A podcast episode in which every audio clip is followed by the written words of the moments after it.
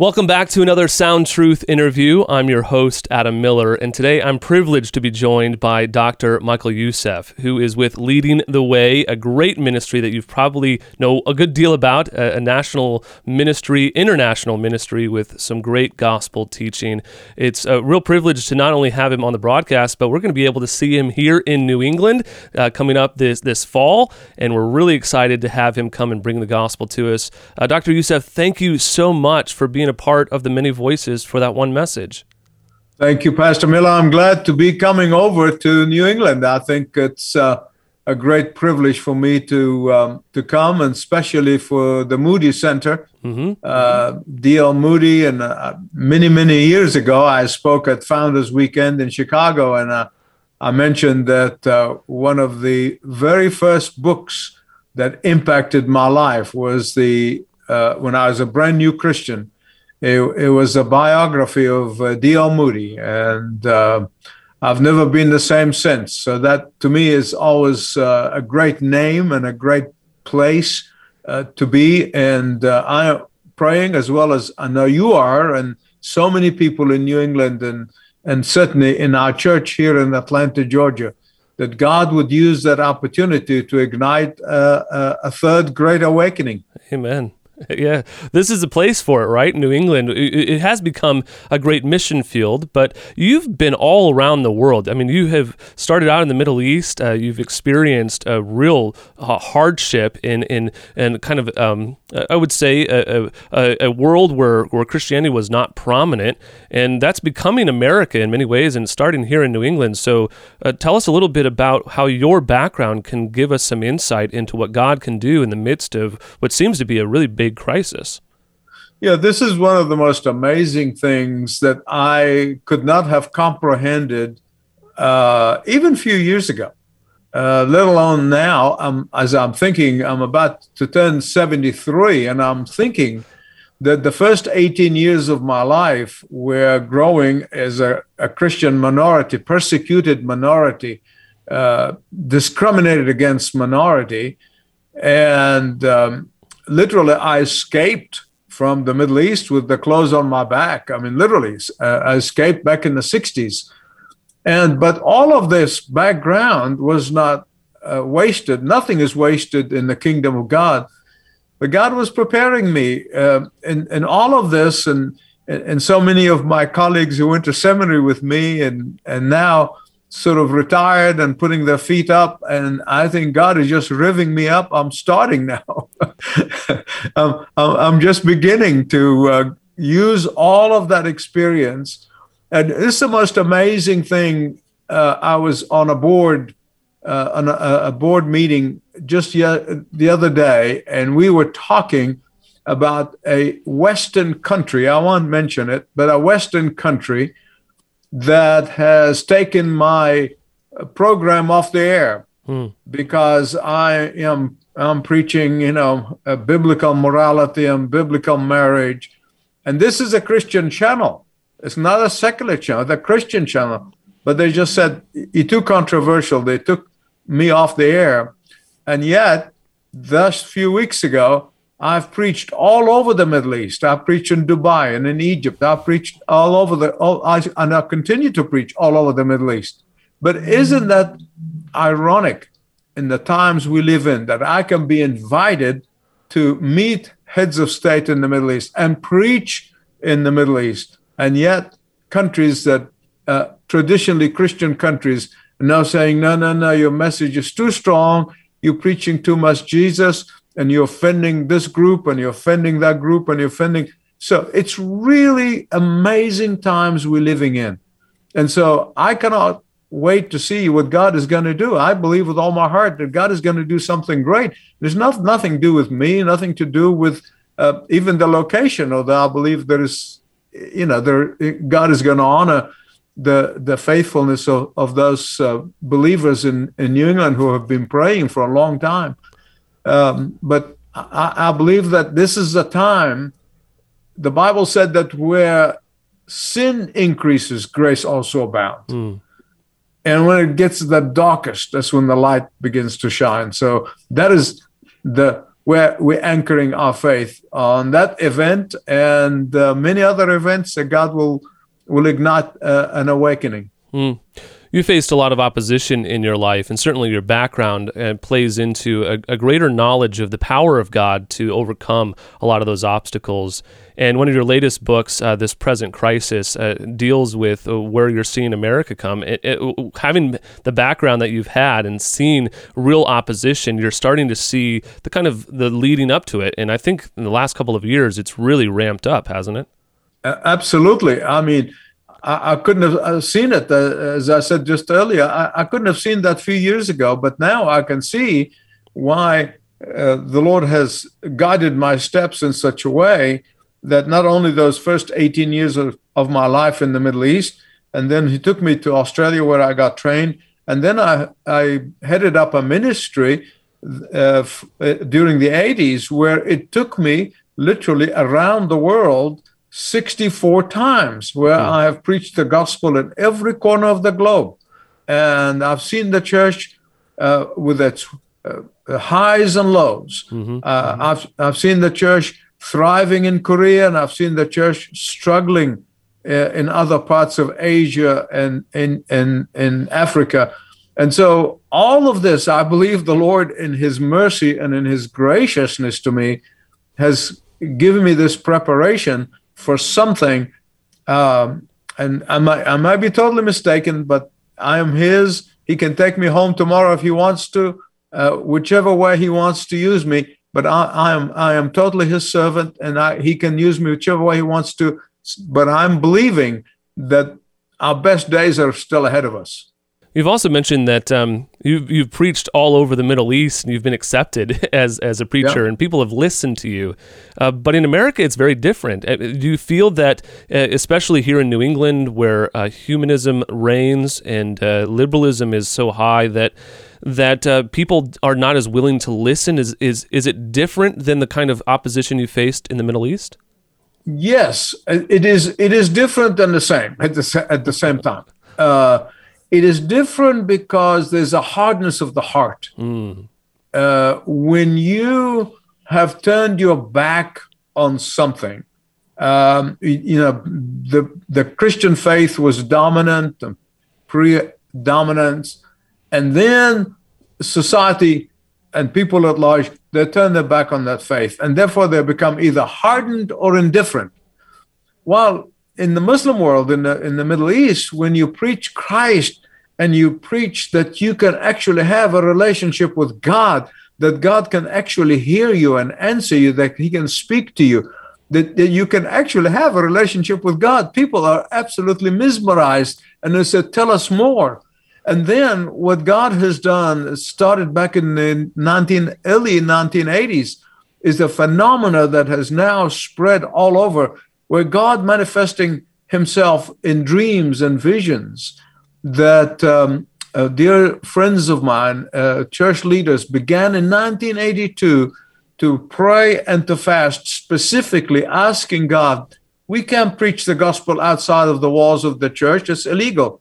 But would you manifest yourself to them? And it began, and uh, God has been manifesting himself to thousands, tens of thousands of people coming to Christ literally every day.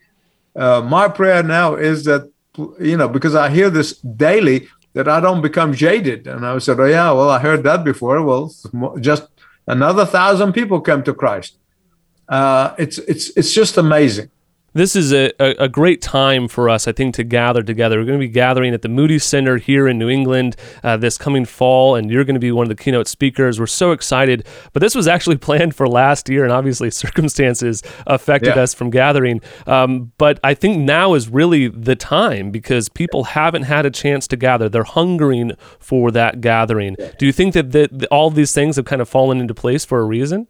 See, God's timing is perfect. Mm. I have learned through the years never to question or never to even uh, uh, ask uh, why, because God already has a reason and He's working His purposes out.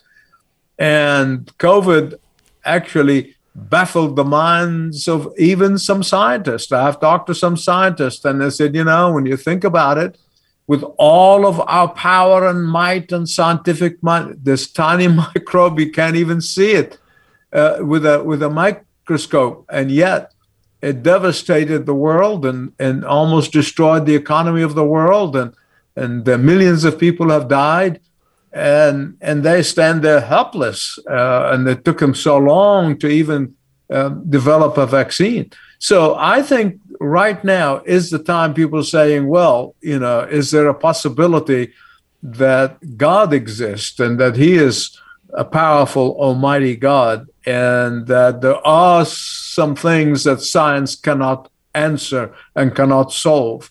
By the way, I'm not against science. I love science. I think science is only discovering what God already has, has in place. So I'm not anti science, but science still limit limited and has limitation, but God is not this is a certainly going to be one of the first gatherings many of the people have been to outside of uh, smaller gatherings or even in their local church. And in New England, where a lot of the churches are smaller anyway, people have been meeting and gathering even over the course uh, of this past year, but many have stayed away. Uh, but this is a something I think that's going to be really essential for the church at wider to gather together in one meeting place. It's probably the first time in, in over a year, uh, definitely close to two years, that people have yes. been able to gather. Do you think that that significant for the church to gather? I know that we've seen a lot in the Middle East where the church is gathered together. Do you find that to be a significant uh, event in our in our uh, seeking of revival? There's no question. There's no question.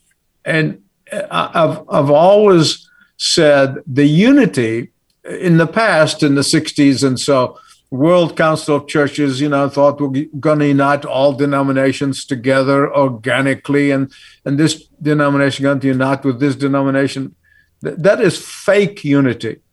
The unity, I mean, for example, in Atlanta, Georgia, for the past 30 plus years, uh, a Baptist pastor and a Presbyterian pastor and myself, an Anglican, we have been meeting together for prayer and accountability. And that's a kind of a word that's not being used, but we hold each other accountable and praying with each other and of, of different that is true unity in Christ because Christ is the center and God blessed all our three congregations because of that. And so when God's people gather, regardless of the labels they wear, um, and, and truly pray and truly seek only the glory of Jesus, not the promotion of our earthly kingdoms, our own kingdoms, we're going to see God move in such a way that because God is zealous for his own name, he's zealous for his own name. And so when we come and line up with him and we are zealous for his name, or we seeking the glory of his name, God will respond. He will respond supernaturally, not through effort, but in response to the longing of his people. Now, we, we, before we got started, we were talking a little bit about uh, what you were preparing to come and, and speak in this, this fall session. And uh, I, I, know there's probably a lot more prep and time and prayer before you can kind of finalize your thought. But you mentioned something that was really important. Uh, you're going to preach the gospel. That's what we believe here. Uh, I know that the, that it's the gospel that has the power to transform lives. Uh, we believe that our motto is many voices, one message, and that one message is the gospel. Why yep. is it for, especially for us as Christians? I mean, this is going to be a Christian gathering. Why is yes. it so important for us to hear the gospel again? Well, in fact, we're not only supposed to hear the gospel again and again and again, we're supposed to speak the gospel to each other. Hmm. Because when Paul said, I am not ashamed of the gospel, for it is the power of God unto salvation, he's saying that the power is in the gospel. Hmm. So we can go around looking for power and for this and miracles and that supernatural, you know, looking for all kinds of stuff, and then we we start manufacturing stuff and and you know fake things, and we try to make it, you know, force the hand of God. It doesn't work that way. When Paul said the power is in the gospel, so what kind of power are we looking for? The power is in the gospel. So the preaching of the gospel itself is going to bring the power of God to come upon because we as believers, you see, here's the thing. We always talk about sinners must repent and come to Christ. I preach that all over the world. It's wonderful. But we have forgotten that we as believers must have a repentant lifestyle. Mm-hmm. We have forgotten that. In fact, I was having a discussion years ago with a megachurch pastor about confession. That the church, when they pray, have public confession that is is a joint confession with a psalm or whatever. I said, "Oh no, no, no, no, we don't confess because we're already saved." I said, "But we're sinners, so we we we walk in this." You know, one of the incidents that really left an indelible mark when I read it first time in the scripture is when Jesus was washing the disciples' feet, and uh, in in uh, John thirteen, and he comes to Peter, uh, and Peter, in a typical fashion, said, "Oh no, no, Lord, surely you wouldn't wash my feet." I mean, and then he, Lord insisted. He said, "No, Peter, I'll wash your feet because if I don't wash your feet, you have no part of me." He said, "Oh no, no, okay. If that's the case, then wash all of me." And the Lord said something very amazing to me. He said, Now, Peter, those who have been bathed, namely those who are saved, eternally saved, only need to wash their feet. Because we walk in this world, day to day activities, and we get sullied by the dirt of the world. We need to be constantly washed. Our feet need to be washed. That is what I call the lifestyle of repentance. And so that is honoring to God when God's people themselves repent and turn from their sin and begin to walk in holiness with God. God responds to that. Mm-hmm. And He will see to it that sinners will come and be eternally saved because of the righteous living of the believers, the righteousness of Jesus Christ. When we're talking about revival and really revitalization for here in New England and, and this this great service we're going to be having as you with you as a speaker bringing the gospel it's the gospel that resonates within us as believers that that's something that we need to be reinvigorated. We really need a resurgence of this gospel flowing through our, our veins because if we are living out the gospel preach the gospel to ourselves uh, as you mentioned uh, presenting the gospel to one another proclaiming the gospel to other believers that's going to become a natural outflow to to the world around us that certainly needs to hear this message that has transformed our lives because they themselves need to be transformed absolutely. I mean i can i can open the scripture and i can open the greek text and i'll tell you why the iota subscript is in that word and and i'll give you the, all the details and that's fine. There's a time and a place for that. But i really believe that event of october 1 is is a God ordained event, as as we can see. I mean, from last year, that we postponed from spring to fall, then uh, another year, and and now we know this is a God time, God God's time. Uh, therefore, the the one thing that I believe God would have us do is the proclamation of that gospel with the power of the Holy Spirit, because you know, God is the author, the Holy Spirit is the author of the Bible. So when you open the Word of God and you proclaim the gospel, it's the Holy Spirit's power is going to flow through the lives of the people who are there. Hmm absolutely a, a, necessary necessary time to be gathering together again to be reinvigorated by the gospel. Uh, but we're also talking about New England, where people are rather discouraged. I mean, this is an area where uh, 50 counties uh, throughout New England are under three percent evangelical. Uh, you know yeah. a little bit about those kind of numbers because you were sure. part of an unreached people group, you know, in, in the Middle East. Yeah. Um, these are pretty. We've been devastated by the numbers and the statistics in this past yeah. year. Uh, we we kind of feel like maybe we've hit a, a death blow, but um, we don't believe that. We certainly believe that God is building his church and the gates of hell won't prevail against it. Uh, but what encouragement do you have for our listeners who are feeling that everything that has happened over this past year and a half has, sure. has been overwhelming? Absolutely. I, I really believe, uh, you know, also, in addition to my life in the Middle East, I went to seminary in Australia and I ministered in Australia. I was ordained in Australia. And in many ways, Australia is very much like New England mm. uh, in terms of statistics, very secular, very hard secular culture. And um, I, I, had the experience of evangelizing and even door to door in in a very secular society like in Sydney, where I lived and ministered and pastored. Uh, so I'm I'm aware of that and and dealing with that secular culture as well. But you see, nothing is impossible with God. Well, God may be patient and uh, He may delay, but it is not, He does not deny. His the delay is not denial. And the faithful people who have prayed for a long time, God will not forsake them. God will not uh, turn a deaf ear to them. So I think the time is coming for God to, um, uh, you know, the Bible said, particularly book of Revelation, that the prayers of the saints are kept in a golden, a, a golden uh, bucket. It's not a, it, it is, it, it's not clay. It's gold that's precious to God, and that one day He's going to tip this all, all those prayer and the answers are going to fall and uh, the water, all the dry land. And COVID 19, I believe, is part of his plan. This has been uh, a unique season, and there's a lot of reasons to be disappointed or discouraged over it.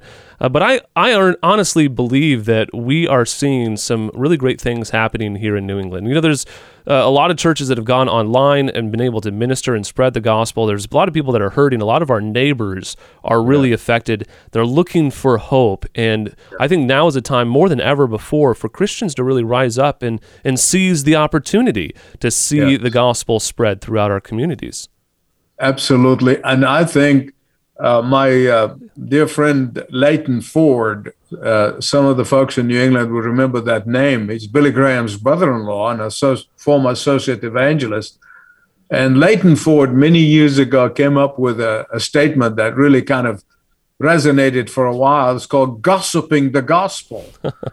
and and and you know when you think about it, those these are the times uh, when we the neighbor is ill, the neighbor is suffering, the neighbor lost a job, and there's issues of need that we, by God's grace, who have been blessed, we can help meet that need, and then uh, not necessarily lord it over them, but gossip the gospel, just like we talk about the weather and they talk about um, uh, uh, the, the the Red Sox.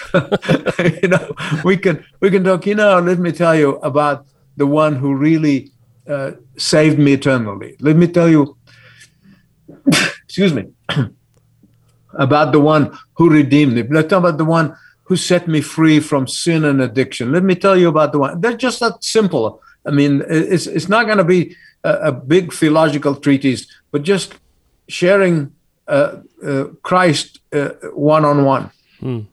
Let the redeemed of the Lord say so. I, say I love so. that. Amen. Yeah. Amen. Uh, I think that over this past year, we've really seen the vulnerability of the the kingdoms of this world. Uh, everything Amen. that we see around us is falling apart. We're taking this whole year actually to work through uh, the Gospel of Matthew, and one of the key themes in the Gospel of Matthew is the treasures of your heart and the kingdoms of the heaven, the kingdom of this world. Uh, you've written a book called Treasures That Last, and I kind of want to pick on it just a little bit because sure. I think that this is a time where we really have to evaluate our treasures when we've seen so many things that are vulnerable and easily yeah. pass away, decay, and are stolen from us, even our freedoms as Christians, we yep. see something that is far more valuable in the treasure of God. Yes, and that freedom it seems to be um, slipping uh, through our hands every single day.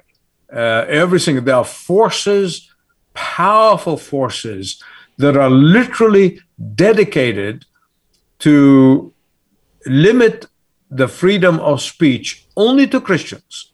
I mean, I've read material, I've read their stuff, and I read some of their social media. They literally dedicated and committing to muzzle the Christians. Mm-hmm. Uh, I used to be part of the mainline denominations back in the 70s and the 80s. And I remember, uh, you know, some people who tried to um, uh, infiltrate uh, the ranks and they say, well, look, we, we're only asking you to accept us. We don't want anything. Now we got to accept it. No, we, we just want you we want to be equal. Okay, they're equal. Then we want to be um, dominant. Now they dominate these, taking over completely these denominations. Uh, and now they want to say our lifestyle should be taught as a virtue, literally. And and I said the problem is even if you do that, it's never there's never enough. And you say, why? Because they are created in God's own image. And therefore their conscience inside are burning. No matter how much you go along and you appease and you say yes, yes, yes, yes, they will never be satisfied. They'll never be contented because their conscience is burning. They're created in God's own image and they know instinctively because of that creation what's right and what is wrong. And they know what is wrong and therefore they're fighting hard. They're fighting hard. And so, what we need to come and say, we love you.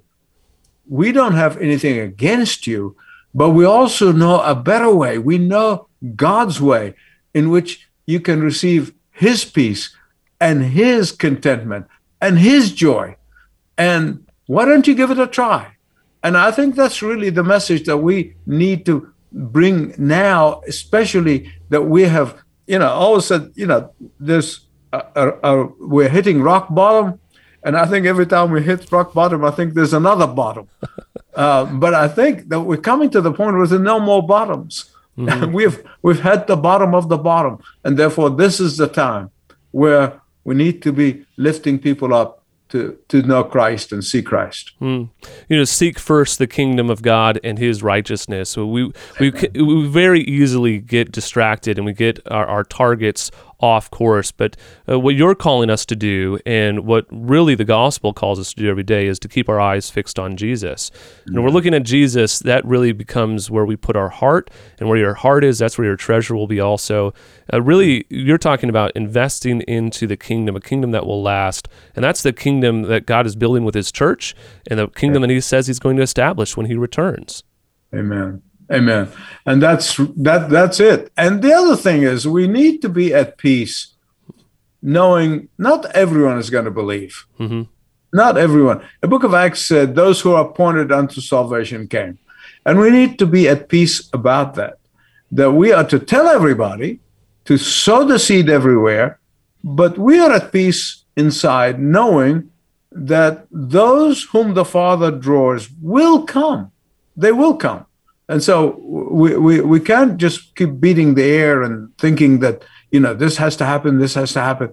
But we, we inside at peace. While we are preaching the gospel, sharing Christ lovingly, thoughtfully, and in every way we know how, but nonetheless, we ourselves are at peace. We're not, we're not striving, uh, we're not fighting, we're not uh, uh, it, it, you know, try to beat people up and pull them by the lapel and said, you got to believe, uh, because that is counterproductive.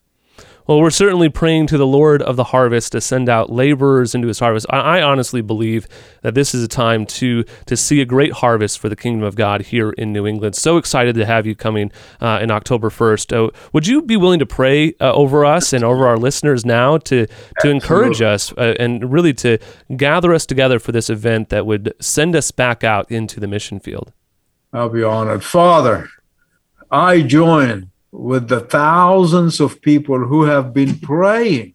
And now you have postponed this because of COVID, which is not a surprise to you. but in order to give us even more time to pray and to seek you with all of our hearts and to confess to you publicly that without you we can do nothing, that without the power of your Holy Spirit we can accomplish nothing. And so we are coming Father, in humility, in brokenness, in confession, asking you to, for the sake and for the honor and for the glory of your name, show up. We know that events are just that events, but if an event can be a spark by the your Holy Spirit, we know that can ignite the fire of the Holy Spirit in New England. Father, people prayed, they gave, they sacrificed, they uh, they've done so many uh, uh, things, believing that that area of your world is an area where you have blessed in the past that you can bless again, and then you can bless the world through New England. And so, Father, we come in faith, not faith in faith, but faith in you, Lord Jesus, and in the power of your Spirit. Uh, thank you for uh, my brother, uh, Pastor Adam Miller, I pray that you'll bless him, bless his ministry. Thank you for this great radio station. Be with them, bless them, multiply their listeners, for we pray that in Jesus' name. Amen. Amen. We've been talking with Dr. Michael Youssef uh, with Leading the Way and a great ministry that is coming here to New England to help uh, spark some revival in our hearts and our minds. I know that many of our listeners, it's a call, it's a call to all of you to come and join us for this amazing event October 1st at the Moody Center. And if you want to find out more information, please head over to our website at songtime.com uh, or give us a call 508 362 7070. Uh, Dr. Youssef, Youssef, thank you so much. Uh, your passion for the gospel is clear, it's evident, and it's infectious. I can't wait for this fall to, to see you in person and to share the gospel message that will revitalize our hearts. Thank you for being a part of the many voices for that one message. Thank you very much. I look forward to it. God bless you, brother.